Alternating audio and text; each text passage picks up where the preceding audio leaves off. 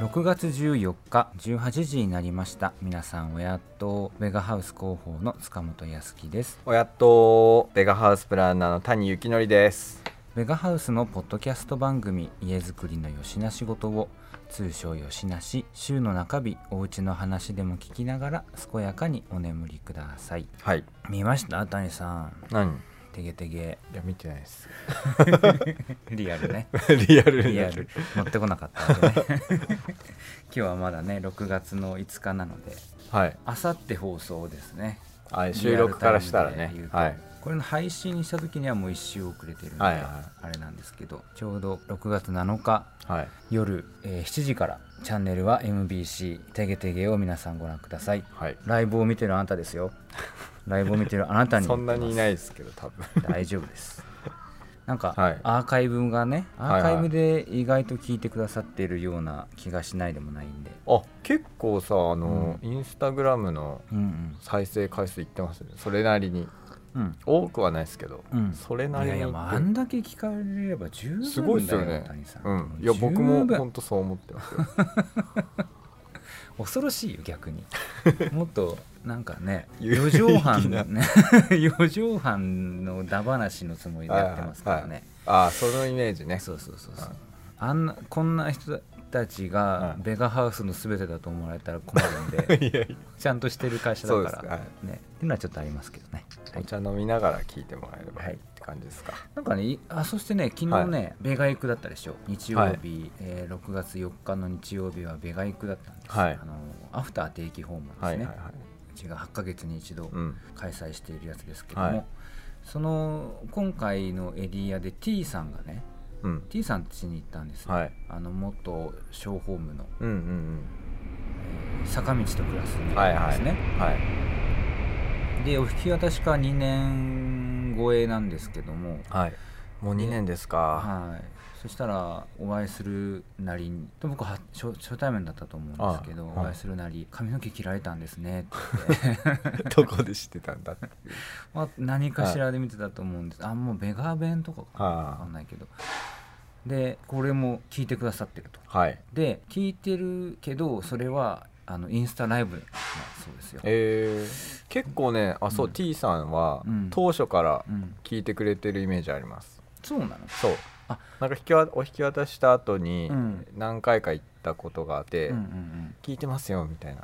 あそう。はあじゃあその時からじゃあ私のインスタアカウントの方のライブ配信もいもう見ててく見れてるててくれてるのかもしれませんね、はい、ああそういうことか。うんだから私の髪型とかわかる、ああだしほらステッカーもお送りしてるんであそうかそうか。んあのステッカーの状態の私はこうア 確かに。フロなので。あ どういう誰のこと書いてんだろうみたいになっちゃいますよ。今はね。そう ロゴをかいロゴを新しくするって話も前ありましたから。うん。単発バージョンになるのか。いやマイナーチェンジで。伸ばしますんで大丈夫。あ伸ばすんですか、うん。単発結局でもほら 何の話しそうてんだって 確かにこん話だけど時間どんどん持ってかれてる。もう行きましょうかじゃ行きましょうか。はい、えーっとですね、いやそうだ、先にちょっとお伝えしておきたかったのが、あはい。前にあのその今ちょっと出ましたけど、ステッカー。はいはい。でもう一個あの読者プレゼントとして、はい。鹿児島家づくりの本っていう 本に、えーうちの、えー超絶、超絶空前絶後のはい。プランナー谷幸則と、はい。超ド級 考えてる今。考えながら喋ってますね。最強艦隊、はい柿本はい。直樹の2人がですよ、はい。2人のプランナーがはい。載ってるわけですね、でそれのサンプル版の本をいっぱいもらったからこれ皆さんにあげますよって言ってるんですけど、はい。まあ、誰一人として住所を送ってこないという現い象がないでしょ起こってまして だから一応候補になってる方の名前を今読み上げますので、うなるほど忘れてたわ信じてるよ。忘れてたわ住所送るのっていう方はまた私まあ何でもいいです、はい。ツイッターでもインスタでもこの吉なしのはい。投稿フォームメールのフォームでも何何でも構いませんので住所送ってください、そうですね。えーまずざわさん白熊さんポン吉さん川さん白さん、えー、と YK さんと鈴木さんにはもう送りつけてますので、残りの方先着順でお送りしますのでぜひぜひ送ってくださいね。はい。はい。まあ、鹿児島の家づくりの本だからね。そこの二見開きベガが載ってるのが。はい、4ページ。4ページ分だけ一室なんですよ。いい質ですね。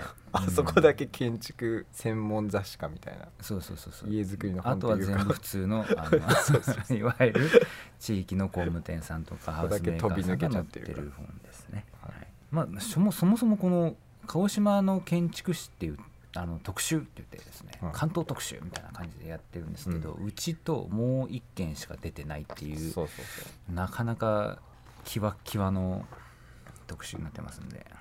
それだけまあ話題性の会社だったということでね。そうですね、はい。バッチリですこの番組は鹿児島の工務店ベガハウスの一級建築士谷と建築素人の塚本が家づくりにまつわるたわいもないことよしなし事を約15分間話そうという睡眠導入系家づくりラジオです。毎週水曜日18時配信。皆さんからのお便りも随時募集中です。なんかよしなし事ってあるでしょ？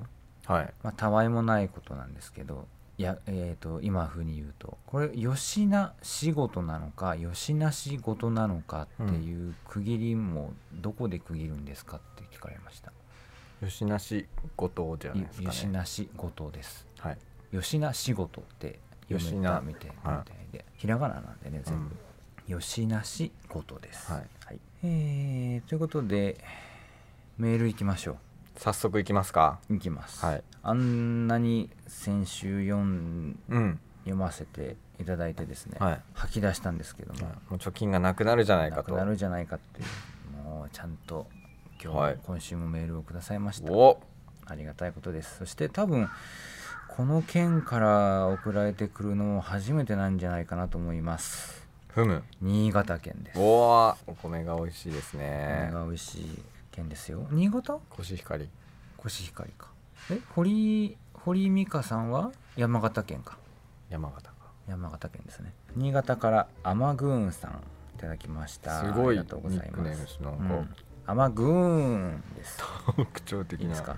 あのグーンじゃないよ。はアマグーンだからね。うん。あの ひょろっていうやつね。そうですよああったかいやつです、はいえー2022年冬家づくりを考える中で出会った吉梨懲罰棒同じリンゴなどのキーワードに膝を打ち今に至るまで聞き続けています。ほう。ん。懲罰棒はねなんとなく覚えてるんですけど、同じリンゴって何の話だったか今は全然思い出せないです。う 同じリンゴはまあこれが考え方の何共通概念としてうん。言葉っていうものは全て表してないよというリンゴって言ったとするじゃん。うんうん。で今リンゴを塚本さんが思い浮かべたリンゴと僕が思い浮かべたリンゴはうん。違うリンゴなんです。リンゴといえども、だうんうんうんうん。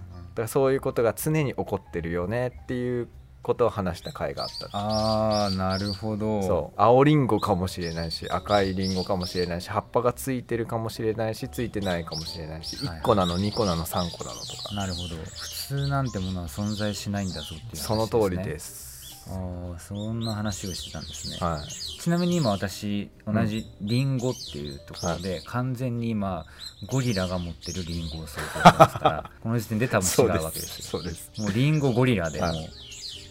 ね、連想ゲームで発想してますからね、はい。地元のけ ちょっと泣きすぎじゃない？鳥が豊かなんですよね。なんかねこう思ったんですけど、はい BGM も載せてて、うん。で鳥も鳴いてるじゃないですか、配信版ね、はい。そうするとさ、うん。この鳥の鳴き声も BGM なんじゃないかと思われてそうで、うん。ちょっと心配なんですけどこれマジで鳴いてますから マねジで泣いてますね。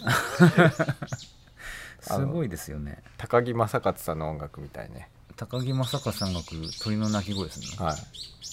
ピアノとかなんかその楽器演奏しながら鳥が鳴いてる中とかあの虫が鳴いてる中でこうピアノ弾いたりとか。それはだ本物なんだ。そう。へえ、すっごい自然の中に住んでて。うん、えそれをもう収録して出してるってこと？それを撮ったままなんじゃないですか。へーすね。かミックスしてるのかもしれないですけど、うん。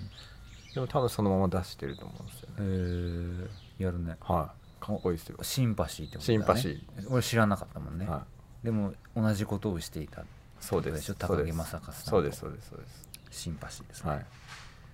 遊び行きたいな高木さんの家に。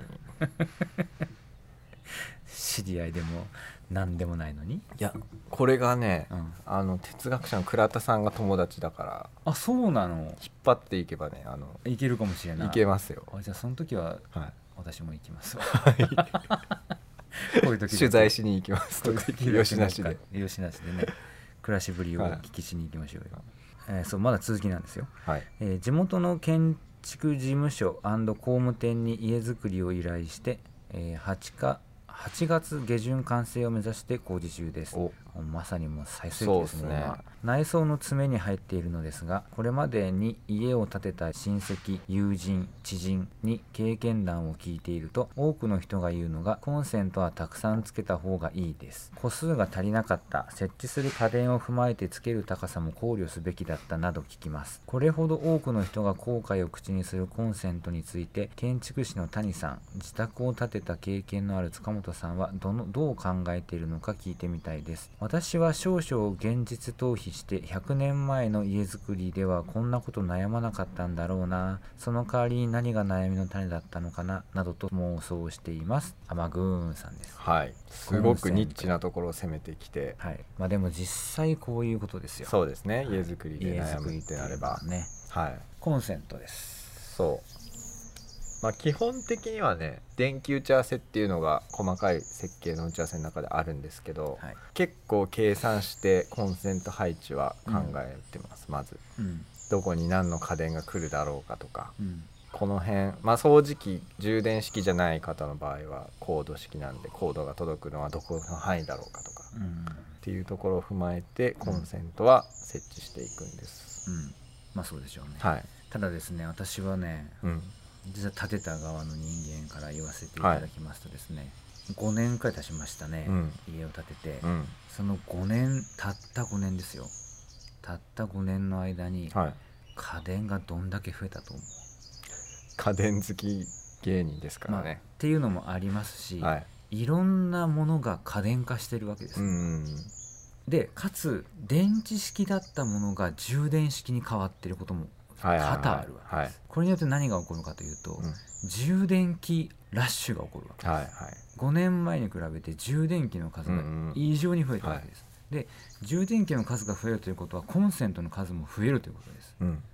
これですわ、そうね。うん、これねまず多分谷さんがこの人に言うとしたら多くの人が言うのはコンセントはたくさんつけた方がいいですではなくて、うん。コンセントのつける位置はちゃんと考えた方がいいですですよって多分言いたいと思うんですよ、は。いはい谷さんは、はい。加えて1.5倍くらい考えた方がいいんじゃないかなと私は思っている。1.5倍ね。うん。えっ、とねまあ天宮さんがどういう生活かはわからないんであれですけど、私の場合はテレビ自体番組自体はもうほとんど見なくなりましたけど、うん。ただテレビがエンタメの中心であることには変わりなくて、えーどういうことかっていうとそのまずテレビ1台。これでまあコンセント1個使いますよね、はいはい。でテレビにつなぐアマ、えー、と FireTV スティック、うん。これでもう1個使うわけですね。で、まあ、もし録画機器とかをつけてたとしたらこれでまたもう1個使うで子供用のゲーム。はいはい。子供用、まあ、スイッチですね、うんうん。今だったらスイッチ、はい。スイッチでももう1個使う。はい。で大人用のゲーム。私はプレイステーション4を所有してますので、おこちら。はい。で今5ですよ。はい。この段階で5ですよ。でかつテレビ周りにルーターとかそういうのを設置する可能性もありますんで、ルーターとなんかそれに付随して au だとかドコモとかそれ専用の謎の機械があった。りそれまた2ですね。はい。でこれにテレビ用の AV 機器、あのはいスピーカーとか、はいはい。サウンドバーとか、はい。ああいうのをつけたらもう1個いりますね、はい。8個ですよ。はい。テレビ周りだけで8個いるんですよ、うん。コンセント、うん鬼でしょ。だからテレビ周りは多めにつけといてもらえますかって言って多分ね56個ついてるんですよね、うんコンセント、うん。足りなくなってますから、はいはいじゃああのタコ足じゃないけどうん、それで増やしてる。あれをね。うん、結局、はい。延長コードでタップでさ増やしてるんで、うんだから意外とそうなるんですよ。まあまあそうです多めにつけねてても。10個ぐらい。まあ人によりますけどね。だ今は本当そのうちもうテレビ自体置かないですっていう人たちもだいぶ増えてるから、まあ、ただじゃあどこにそのテレビの代わりにどこにいるのかっていうことですよ、多分その周りには、まあ、結構また家電が増えてくるんじゃないかなっていう気がしますので、はいはいそうですうん。確かに。だからまあ塚本さんどっちかというと家電結構多い方だと思うんですよ、うん。一般の人からしても。うん。まあそうですね、うん。だからだいぶ減ら減ってはきてますよ。もうパソコンこれで、まあ、テレビそこだったでしょ、うんうん。で自分の書斎みたいなところに、はい。前は前はパソコンとパソコンのモニターとうん。カメラ一眼レフはい。パソコンのバックアップ用のハードディスク。ん？それ自宅ですか？会社ですか？自宅自宅、うん。あとかえっ、とあとなんなんやかな。バリカンの充電とか。ないけどね。とかでまあさ最低4つあったあはいはい。で、はい。まあ、そこにもタップが必要だったあんですけど。で、まあ、はい。今はもうモニターも売り、うんうん売っ払いカメラも売っ払いなんでもう今はパソコンの関係のものだけになったから、うん。だいぶ整理しましたけど、はいはいはい。うん。まあそうっすね結構ね今思い出しましたけどうん。音楽機器とかうん。ゲームやっぱよくやる方とかは相当つきますねコンセント。つくでしょ。うん。今ほらちょうどそういう方はい。のお家そうなんです。やってる今それパッと思いついて。でしょ。ものすごい数がやっぱあります。はい、うん。だってその方だったらモニターを何台も多分はい。3台くらいこう、3台ですね。FX 方式ではい。こそううそう並べそうそう。るわけでしょそうトレーダそうー状トレーダーしながらゲームしながらみたいな。とかだからできるぐらいのはい。すごいと思います。そうそうそうそ数は。うそう。うん。でその方もまあ結構やっぱ家電製品たくさん持ってる。ガジェット好きというふうんにうんううん。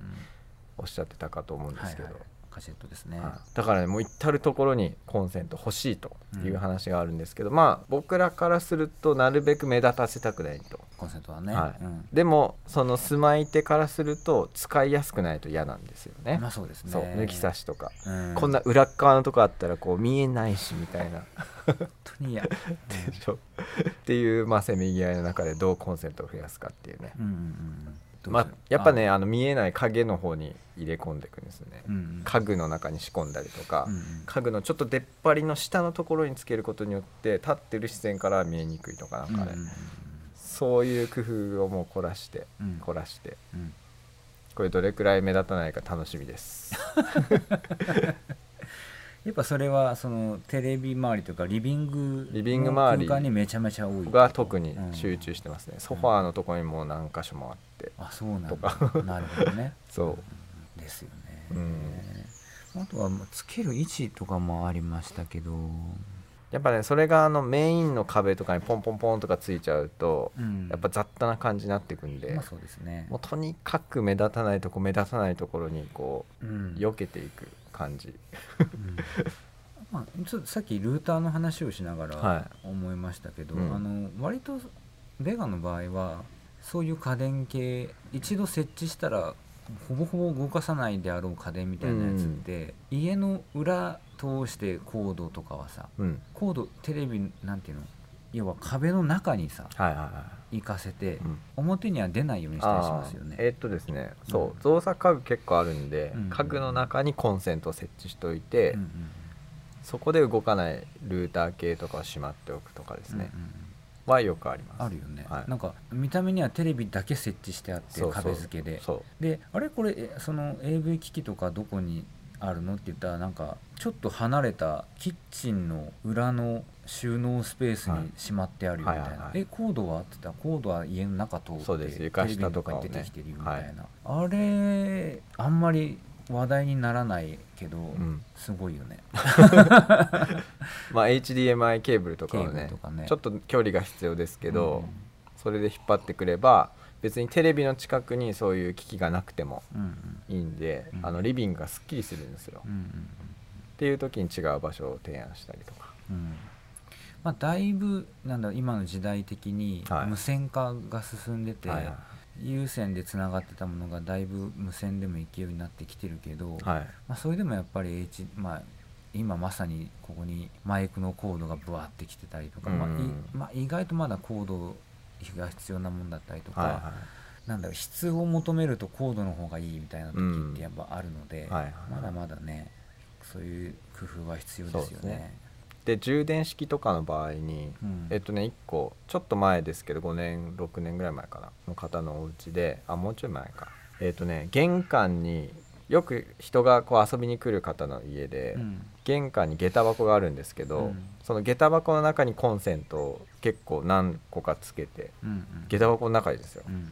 でそこから、えっと、下駄箱の天板に丸穴開けてコードが出せるようになってるんです。ああはいはいはい。でその方はあの帰ってきてそこで携帯を充電してうん。家の中に入っていくみたいな。へえ家の中で使わないの？使わないみたいなんでへすえで、えっと、その用意してるんですけど充電器を。で人がよく来るんででしかもその携帯とかよく使う仕事柄の人で,、で遊びに来る人たちも結構その携帯の電気使うんですよ。だから来た人はみんなそこで携帯の充電を挿して家の中で遊ぶみたいな。それ。大人ですよ へえっていうのでその変わったあれですけど、うんうんうんアフター訪問とかで行くとその丸穴から何本もいろんな種類の携帯の充電のケーブルが出てて、もうあらゆる機種に対応してます、へえなるほどね。はい、あそうだね。56年前だったら M さん携帯の機種によって。7年ぐらい前だったかあれだもんねそう。コードがまだバラバラだった頃ですもんね。そうそうそう。まあ今は大体もう、うん。ライトニングとタイプ C があればいけるけど、はい。昔はねもっとあったもんね。そうそうそう。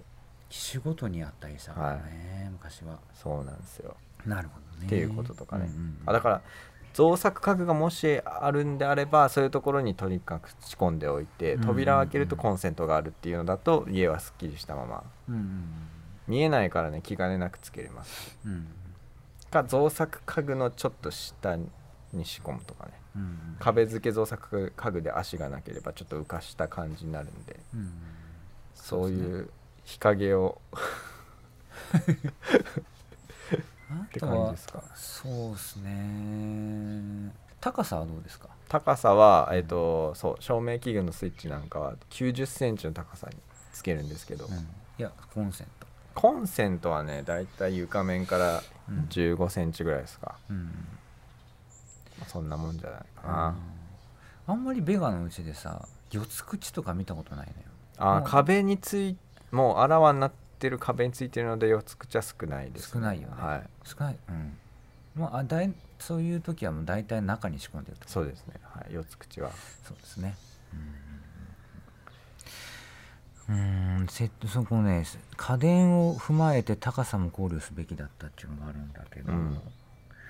どうかな。高い位置にでも家電必要なものってあるかな。なんだろうね。キッチンの台に例えばコンセントつけるときにうん。電子レンジが来ましたと。うん。で電子レンジの後ろにコンセントつけてたけどもう使えないやみたいな感じじゃないですか。かぶって。あとか。あああそうねあんまりか家電から隠れない高さについちゃってるとか逆に。うん。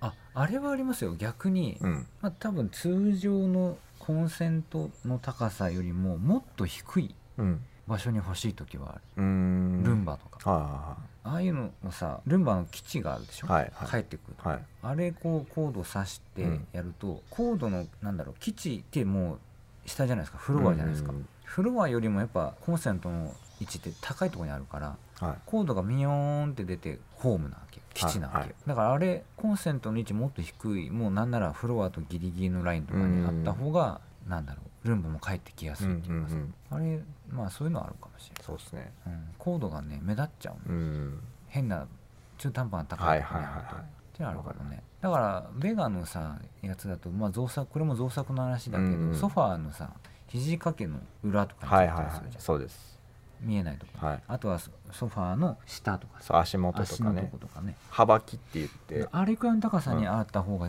本当はなんか使い勝手良かったりするそうのかなそうそう。そう気もする、はい。うん。ちなみにその足元ソファーの足元にコンセントつけるんですけど、よくさリビングから外出れるようになってる家って多いじゃないですか。リビングから外に出れるようになってる。縁側とかあはいはいはいはい返して、そういう場所って照明外用の照明があることが多くて。うんうんで外用の照明が普通の照明のスイッチと同じスイッチプレートの中に入ってると、うん。あれ？外ついてたっけ？みたいな。うん。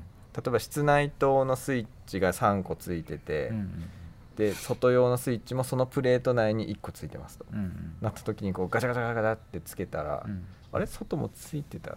あ消えてた？みたいな。そうそうそうそう、でよくないですか？ない。あっていうか外に電気ついてないから。あそう。ん、あ玄関はあるよ。はいはい。玄関はこれ今中をつけてんの？外つけてんのっていうのはいはは毎回ていうかいまだに分かってない。うあ。今これ外の電気ついてるつけてるのかな？これはっていう。あなるほど。なってるわ。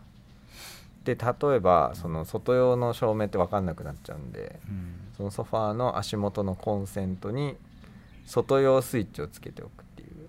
まあ、明らかに違う場所にスイッチつけることで普段触んなくていいんでうん。本当につけたい時だけつけて消したい時なるほどね。にあここのスイッチって分かりやすいようにうん。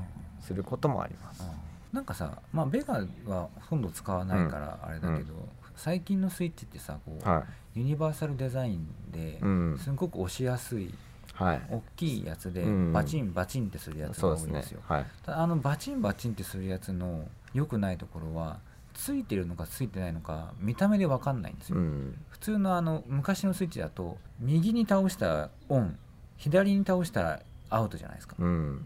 電源オフじゃはないいですか、はその区別が見た目で分かんないから、うん。いなるほどなるほど、うん。余計そのついてるかついてないか分からないんですよね。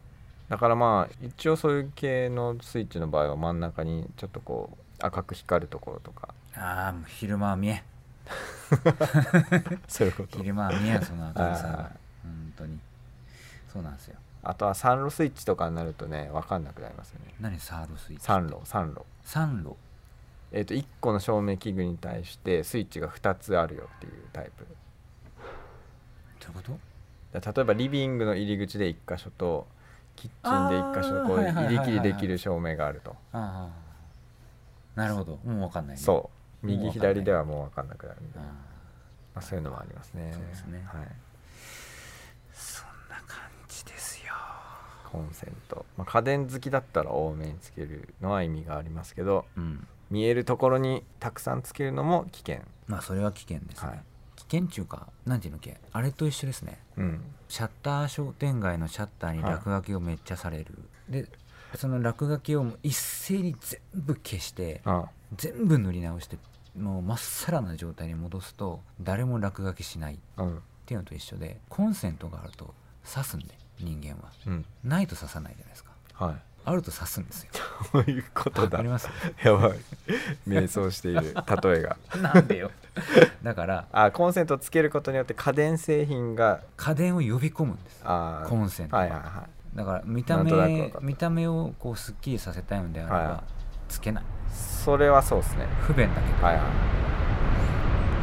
ここにまあなんだろうねうちゴミ箱もそうですけど、うん。ゴミ箱リビングとダイニングとキッチンしかないんですよ。はい。他の寝室とかさ子供部屋とかに置いてないんですよ、はい置くとそこに捨てちゃうじうゃないですか、んうん。置かないんですよ。はいはいはい。置かなければリビングダイニングのゴミをこうまとめるだけで済むんですよ。うんうん。なるほそれどねと一緒でコンセント。ここに家電が欲しくない。ここにコードが来て欲しくないという場所にはつけない、ああそれはもう大前提ですね。うん。大前提、そういう場所につけるという頭がまずないというそもそも。でも提案されるかもよ。ん？提案されるかもよ、その工務店から？うん。そうですね、うん。その時は、ここにダイニングテーブルを置くんだったらここにもコンセントつけときましょうか。うん。って言われるかもしれないじゃん、それはもうね。でもそこにつけてしまったら呼ぶよ、呼びますよ。うん。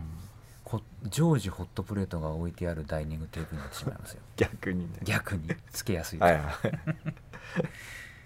っていうことですね。はい。はい。よろしいでしょうか？アンマグーンさん。は参考になればちょっと考えてみてくだい、さい、うん。100年前の家づくりで何悩んでたと思います？谷さん。なんすかね。100年前の家づくりだとうーんなんだろうな大体もう大工さんが設計して自分で作ってっていう感じでしょうね。100年前は。100年前。100年前ってでもさそんなに昔じゃない。よねそんなに1923年でしょ？はいまだせもう1900年代だよ。そうですね。何が違っただろうか。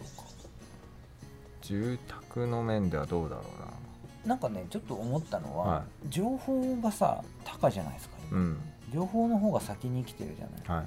から最先端の情報とかも地方にまで行き届くじゃないですか。はいはいだから知っちゃってるんですよね、それはありますよね。うん、なんかその例えば冬でもあったかいよとか、うん夏も涼しいよとか、は1台エアコン1台でうん。回せるよとか、はそういう情報が先に来ちゃう、うんだそれにそれをしたいと思う。はい。なんでしょう。その自分が住んでる場所の話ではなくて、うん。架空のどこかで起こっている最新の情報の方に自分を合わせに行こうとすうんうるん。ようになっちゃってるじゃないですか、はい。そこはなんかそういう悩みは昔なかっただろうなとは思うんですよ。そうですね。もうその土地がありここに家を建てたいと思い建ててくれる人を、まあ、その近場で探して、うんうん。その近場の人は当然その土地のことを熟知してるわけですから、じゃあこう家建てようかってなるんですけどそういうものを一回すっ飛ばして快適性とか最新の技術とかっていう話になってしまっているのはなんか虚しいなとは思うんですけどね、うん。そういうことだったらどうかなっていう。そういうことに悩まなくて済んでたのは100年前の方がいいんじゃないかなと思ったり、確かに。うん。まあ、実際の自分の経験とかこうその土地の空気感みたいのを感じた上で計画していることの方が多いでしょうね。うん、ごめん聞いてなかった何？どうなんですかね？近場に建てる人が多かったのかな？100年前とか。自分のもともとの生活圏の中に。えー、そうじゃない？ですよね。だって移動する理由がないもん、うん。まあどうなんだろう？1990 1923年か、はって何時代ですか。何時代っていうか、何？はい、え江戸幕府の終わりはいつですか？ちょっと調べないと。調べましょうね。あまり適当なことは言えない話題ですね。1923年をちょっと調べてみようかな。明治時代始まり。出来事。あ明治時代は1868年だよ。ほう。意外と。大正ですか？大正は？大正はいつからだ？関東大震災が23年だ。そうなの？へえはい。でここれでなんかあの建築基準法とか変わったんじゃないですかね。ああなんか昔のね朝ドラでねはい。建築を学んでる主人公のはい。彼氏がいてその人がねコンクリをねどっかからね勉強して持ってくるんですよ、うんうんう日本に。んで階段が壊れちゃったって言ってそれをモルタルで作るんですよね、モルタルっていうかコンクリートで、はい。生コンで、はい。それがだからどいつあれって朝ドラって大体明治大正を駆け抜けるじゃないですか。はその時期にコンクリが入ってきたんじゃないかなって、まあ、ファッと思いましたけど。うん。大正が1912年から。はい。まあいっか。まあえっとそういう大地震とかがあって多分悩みは耐震とかが叫ばれたはずですよ。うん第一次世界大戦が1914年に起こってで 20, 20年に国際連盟がはい。発足してるんですよ、そのもうやめよう戦争とかみたいなことで、うんうんそんなことがあったり箱根駅伝の第1回が1920年に開催されてたり、だからまあ戦災復興の建築とかもねその頃は多分バンバン作でられて。きたんでしょうね、だからまあ転換期ではあったのかもしれませんね、はいそんなことですね。なんか日本はスクラップビルドの文化はい、はいじゃないですか、うんうん。古いものは残ってなくて、うん。まあ、戦争なりあ地震なり火事なりみたいなもので、どんどん古いものがなくなっていくうん、宿命にあるそうですね。場所なんでね。特にオチは思いつかないですけど、スクラップビルドはですね、まあ、日本の場合はやっぱりその素材が木造住宅とかうん。木造建築っていうこともあるので、まあ、建築的にはこう寿命が短いんですどっちかといえば。うん。海外のその石の、道ね。はいうん。礎石像に比べればね、うん。だからまあそういう名残ももしかしたらこう民族的にあるかもしれない。うん。建築ってそんなに長持ちさせないでしょみたいな。っああ花火やな、ていう感覚はもしかしたらあるかも。うん、まあかといってね木造全部が短い寿命ってわけではないんで。まあそうですね、はうちがほらリノベーションしたうん。仲間の家、はい。はい山田にありますけどあれが築100年超えてるでしょ。100年でしたね。ね。そういうものも残ってはいたりす。るそうですね。はい。はい。というところでじゃあ今日は終わりましょうか谷さん そうですね。意外。いや。自分の話しないの？今日何も用意してこなかった、えー。珍しく。そうなの？そうなんです。珍しいね。いや会話の中から何かあ出るかなみたいな、はい。あそうっすか。あそうか。意外だな。どうしようかな。何にしましょう？最近ねあのー坂田さんのものの見方みたいなのずっとハマってるんうん。ですよ。うん。その話はなしね。え？なんか新しいのがあるならいいけど。新しいの？ある新しいのはあるけどあじゃあちょっと待ってよ。うーん。坂田ニュースがあるならそれでもいいですけど、坂田ニュース？うん、谷さんの中ででいいよ。その本当に最新の話じゃなくていいんだけど、はいはい。この切り口の坂田みたいな新しい坂田切り口があるならそれでもいいですけど、美にはその関係性が大事と。物事同士の関係性の中で美が生まれますと。はいはい。だから物単品では美っていうのはないと。うん。いう話の中にねうん。こう階級性があるっていう。要は金銭面とか資金面での階級性があって。うん。で例えばこう高級と一般的に言われているもの。うんのジャンルの中で美しいもの。でそれがそぐう空間、うん。例えばなんとか宮殿にあるなんちゃらかんちゃらのすごいうん。器とか、うん。それはもうなんかそういう階級の美。で逆に一般の人たちの暮らしに馴染む美っうん。ていう階級。逆にその製品の美というか。うん。こうちょっと素朴でくたびれたわびさびのようなうん美っていうのもまたそれも階級性の中にまあ金額ではないんだけど、うん。その美を決めるものは。うん。でもその金額層のうん。世間的社会的なこう暮らしとか空間の中にあってこその美なんですと。うんだ例えばこうなんだその宮殿の中に茶碗というか、うん。江戸時代の茶抹茶碗が来ましたってなった場合になんか合ってない空間になるうん。みたいなこととか、うんまあブランディング的なはい。お話ですかね。まあそうですね。うん。組み合わせの中でやっぱできてくる中でうん。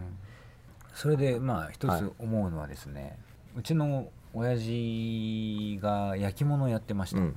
で決してね高い値段では売らなかったんですよ、はい。割と手の届きやすい価格で売ってたんです、うん。まあ、まあ簡単に言うと同じくらいのサイズで同じくらいの手間がかかっている親父の友人のうん。器だったら倍の値段するんですよ、うんうんでもうちはもううちの親父はその半額くらいで売っててはい。なんなら知ってる人だったら6掛けで売ってたんですよ、うん6掛けじゃ、えー、40%オフですね。はい。ほぼ半額くらいの値段で売ってた。うん。激安なんですけど、うん。だからそんな感じだからうちはその生計が成り立ってなかったんですけど、うん。まあ店舗もあんまり持ってた時期って少ないんで、まあ、大体どっかに出店して売るんですけどその時にその陳列するスペースにね所狭しと並べるわけ。うん。ずらーって。もうなんならちゃんと重ねておいたりするはいはいわけですよ、はいでそんなんやめえと。行くたびに言ってましたけどそうやってバーってやったらそのなんだ器屋の店頭で売られてる安物みたいに見えるからうん。やめろと、うんうん一個ずつ並べろと、うん等間隔に並べて、はい。でその間隔もめちゃめちゃ開けて、はいはいはい。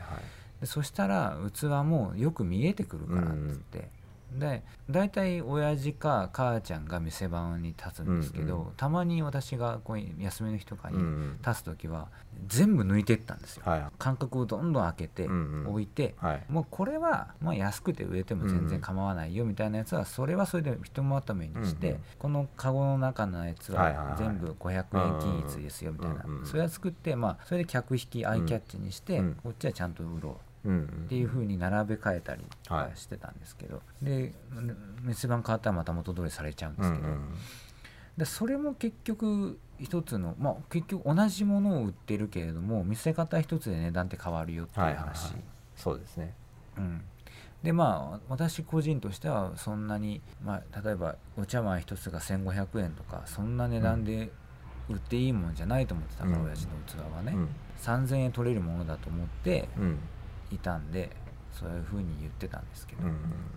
だそれと一緒っていうはいまあそれの延長線上にある話ですよね。そうなんです超高級品も、超高級な場所に置かれてなんぼだっていう。う、ん。そう。うん。だから逆に一般の家にそういう超高級品があったとしても、逆にそれって美しく見えないっていう、はいはいはい。逆もしかりなんですよ。うんうんだからそういうところも美を求めるんだったら関係性から作っていかないといけないと。うん。その隙間を空けるってすごいいいと思いますよ、豊臣秀吉がさ、うん。天下を取ってしまったばっかりに、はい。お金と権力を持ってしまって、いろんな高級品をはい。あまあ今かイメージで言ってますよ、はいはい。本当の史実知らないんで、うん 買い集めて、うん。それを身にまとって、はい。わーいってやってるのを、うん。やっぱりこう出せって思うはい感覚ってなんかそれに近い、うん自分その豊臣秀吉本人がそれに見合った人格を身にまとってないのに、はい。そのものだけは高級品だという状態がちょっとダサいという、そうですね。その感じにに近いかも近いですね、はい。うん。あとは風になっちゃうとかね。何々風。はいはいはい。なんかねだから僕ダイソー好きなんですよ。100均好きなんですよ、でまあ嫁からもすごい揶揄されますけど されるんだ。うん。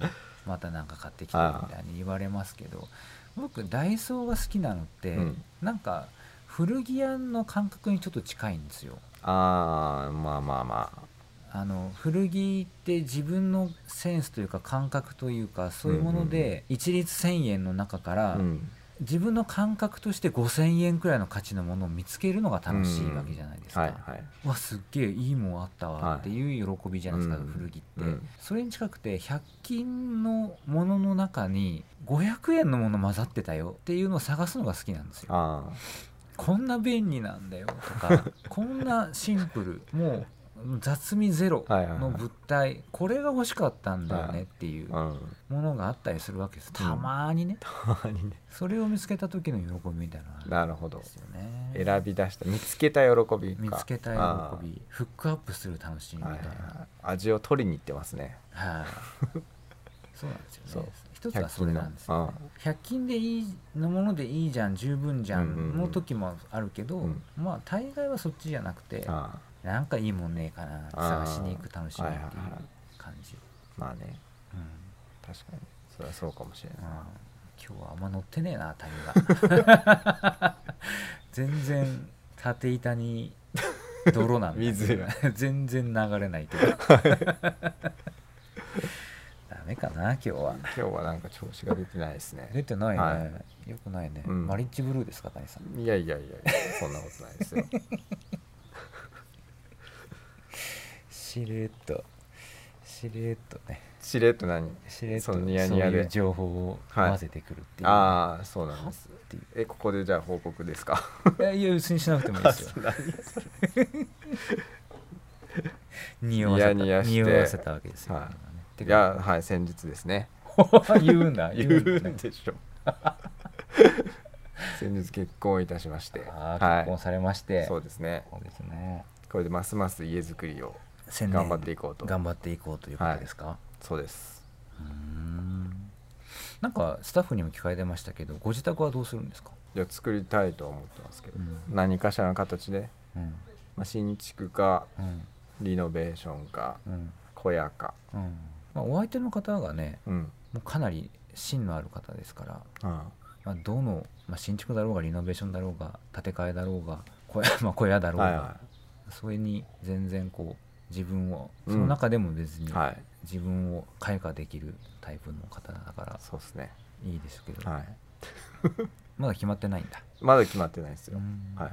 あれはどうなってるんですか？2人で住んでるんですか？今。まあまあはい。一緒のとこ住んでますね。あそうなんだ、はい。今あの昔いたところにはもういないの谷さんは。昔ちょっとうん谷さんが谷さんにとっては近所。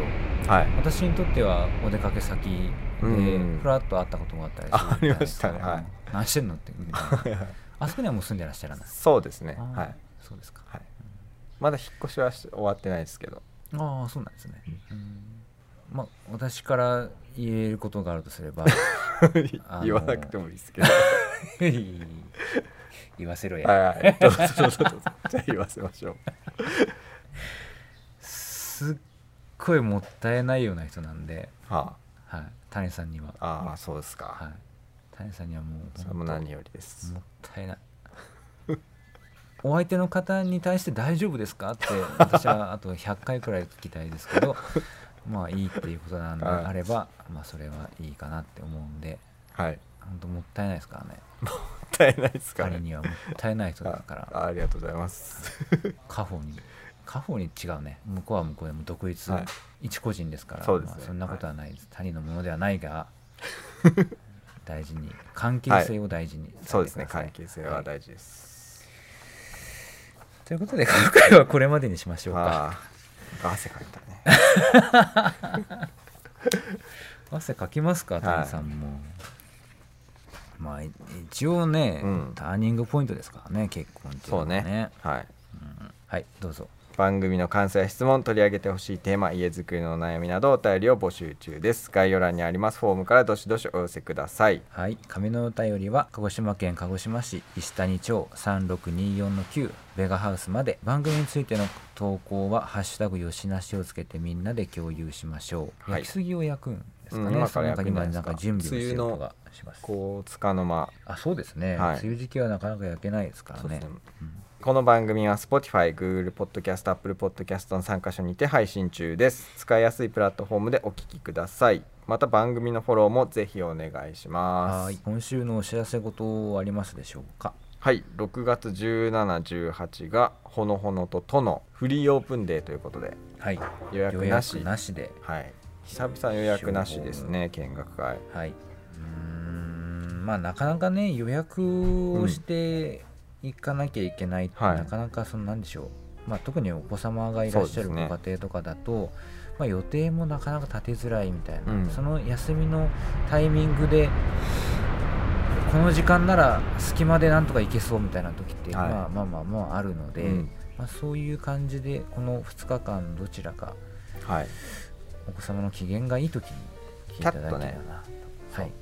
一つほのほのが魚見町はい、でとは毛のですね。毛野ですね、はい。毛野の団地ですね。でほのほのは2階建て、はい。白漆喰。はい、でとは平屋。グレー漆喰。はい、まあちょっとタイプが違うお家なのでちょっと興味のある方とか。はい、2階建てを見たら次は平屋みたいなね、うん。こうはしごもねいいのではないかと思ったりしますので、この機会にぜひお越しください。はい。それではまた次回お会いしましょう。ベガハウス広報の塚本と、ベガハウスプランナーの谷でした。はい、おやすみ